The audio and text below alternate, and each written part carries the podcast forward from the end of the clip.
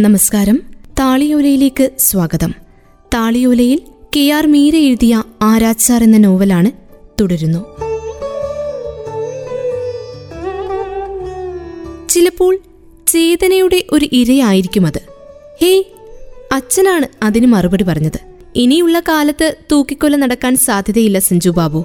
നോക്കിക്കോ ചിലപ്പോൾ യതീന്ദ്രനാഥ് ആയിരിക്കും അവസാനത്തേത്. ലോകത്ത് മുഴുവൻ വധശിക്ഷയ്ക്കെതിരെ ബഹളം നടക്കുകയല്ലേ?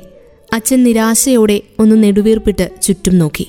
എന്റെ അച്ഛന്റെ കാലത്ത് മാസം ഇരുപത്തഞ്ചും മുപ്പതും ചിലപ്പോൾ അൻപതും ജോലികൾ ഉണ്ടായിരുന്നു.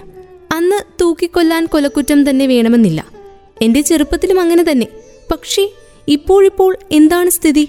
നോക്ക് പത്ത് പതിമൂന്ന് കൊല്ലമായി ഞാനൊരു ജോലി ചെയ്തിട്ട്. അതുകൊണ്ടെന്താ? ആളുകൾ കുറ്റം ചെയ്യാതെ ഇരിക്കുന്നുണ്ടോ? ഇല്ല പണ്ടൊക്കെ ഒരു കൊലക്കുറ്റം വർഷത്തിലൊരിക്കലായിരിക്കും. ഇപ്പോഴിപ്പോ ദിവസവും എത്ര എണ്ണമാണ്? ഞാൻ പറഞ്ഞതായി ആരോടും പറയണ്ട സഞ്ജു ബാബു. പക്ഷേ ഭൂമിയുടെ ഭാരം കുറയ്ക്കാൻ ദുഷ്ടന്മാരെ കൊന്നൊടുക്കണമെന്ന് പുരാണങ്ങളിൽ പോലും പറയുന്നുണ്ട്.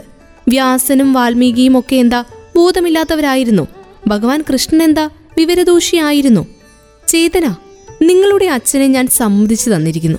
ഈ പ്രായത്തിലും ലോകത്ത് നടക്കുന്ന എല്ലാ കാര്യങ്ങളെക്കുറിച്ചും അദ്ദേഹത്തിന് നല്ല വിവരമുണ്ട്.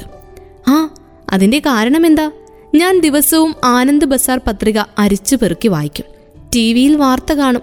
ടി വിക്ക് മുന്നിൽ പാവപ്പെട്ടവനെന്നോ വിദ്യാഭ്യാസമില്ലാത്തവനെന്നോ വ്യത്യാസമുണ്ടോ സഞ്ജു ബാബു? എന്റെ ഉള്ളിൽ രക്തം വെട്ടിത്തിളക്കുന്നതറിയാതെ അച്ഛൻ സന്തോഷത്തോടെ ചോദിച്ചു. അപ്പോഴേക്ക് സിബ്ദീപ് ഘോഷിന്റെ മുറിയിലേക്ക് ഞങ്ങൾ വിളിക്കപ്പെട്ടു.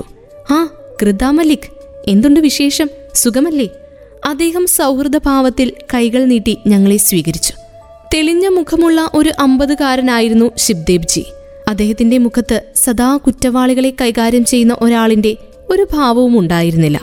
പച്ചമുളകേറി ശവമഞ്ചമുണ്ടാക്കുന്ന നാരായൺ ദായുടേതുപോലെ സദാ പ്രസന്നമായ മുഖം. അദ്ദേഹത്തിന്റെ മുന്നിലും സഞ്ജീവ് കുമാറിന് കസേര കിട്ടി. ഞങ്ങൾ ഭിത്തിയിൽ ചാരി നിന്നു. അത് ഐ ജിയുടെ മുറിയേക്കാൾ ചെറുതും ഇടുങ്ങിയതുമായ മുറിയായിരുന്നു. അരപ്പൊക്കത്തിലുള്ള നാല് ഇരുമ്പലമാരകൾ ഒഴികെ അവിടെ മറ്റൊന്നും ഉണ്ടായിരുന്നില്ല. അങ്ങയുടെ അനുഗ്രഹത്താൽ എല്ലാം ഭദ്രമായിരിക്കുന്നു ശുദ്ധേ ബാബു. അച്ഛൻ വിനയാന്വിതനായി. നരച്ച തലയുടെ ഇടതുവശം ചൊറിഞ്ഞുകൊണ്ട് ശിബ്ദേ ബാബു എന്നെ ഒന്ന് ഇരുത്തി നോക്കി. ഹാ സർക്കാർ ഉത്തരവിൽ ഒപ്പുവെച്ച് തരണം. എഴുപത്തഞ്ച് രൂപയാണ് അലവൻസ്. മനസ്സിലായോ? ഞാൻ പരിഭ്രമത്തോടെ മുഖം കുനിച്ചു. ഇരുപത്തിനാലാം തീയതിയിലേക്കാണ് ശിക്ഷ തീരുമാനിച്ചിരിക്കുന്നത്. ഇനി കൃത്യം ഇരുപത്തിയൊൻപത് ദിവസം. അദ്ദേഹം ചുവപ്പ് നാട കെട്ടിയ ഒരു ഫയലെടുത്ത് തുറന്ന് ഒരു കടലാസ് എടുത്ത് ഒപ്പുവെച്ച് എനിക്ക് നീട്ടി. ഇത് നിന്റെ നിയമന ഉത്തരവാണ്. മനസ്സിലായോ? ഞാനൊരു വിഡ്ഢിയെപ്പോലെ അത് കൈനീട്ടി വാങ്ങി.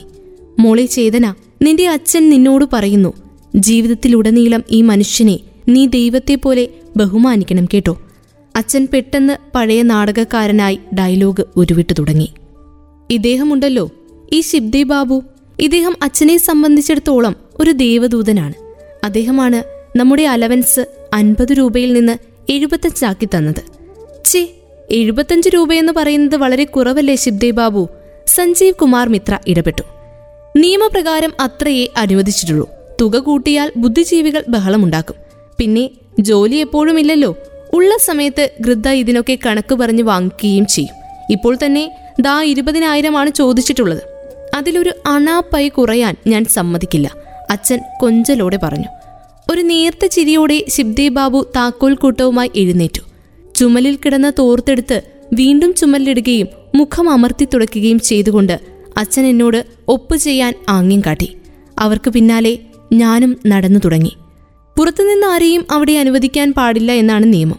ശിബ്ദേ ബാബു സഞ്ജീവ് കുമാറിനെ നോക്കി. നിയമങ്ങൾ ലംഘിക്കലല്ലേ ശിബ്ദേ ബാബു ഞങ്ങളുടെ ജോലി? ഞാൻ കൂടെയില്ലെന്ന് വിചാരിച്ചാൽ മതി. സഞ്ജീവ് കുമാർ ചിരിച്ചു. വലിയ തൂണുകളുള്ള ചുവന്ന തറയോട് പാകിയ വരാന്തയിലൂടെ ശിബ്ദേ ബാബു മുന്നോട്ട് നടന്നു. രണ്ട് പോലീസുകാർ കൂടി അദ്ദേഹത്തോടൊപ്പം ചേർന്നു. അവർക്ക് പിന്നാലെ ഉത്സാഹത്തോടെ അച്ഛൻ ആഞ്ഞു നടന്നു. അവർക്കൊപ്പമെത്താൻ എനിക്ക് നന്നേ ശ്രമപ്പെടേണ്ടി വന്നു. കുറേ പിറകിൽ അലസമായി കാഴ്ചകൾ നോക്കി നടക്കുകയായിരുന്ന സഞ്ജീവ് കുമാർ മിത്ര പക്ഷേ നിസ്സാരമായി എന്റെ ഒപ്പമെത്തി. താളിയോലയിൽ കെ ആർ മീരയുടെ ആരാച്ചാർ എന്ന നോവലാണ് കേട്ടുകൊണ്ടിരിക്കുന്നത്. തുടരും അടുത്ത അധ്യായത്തിൽ.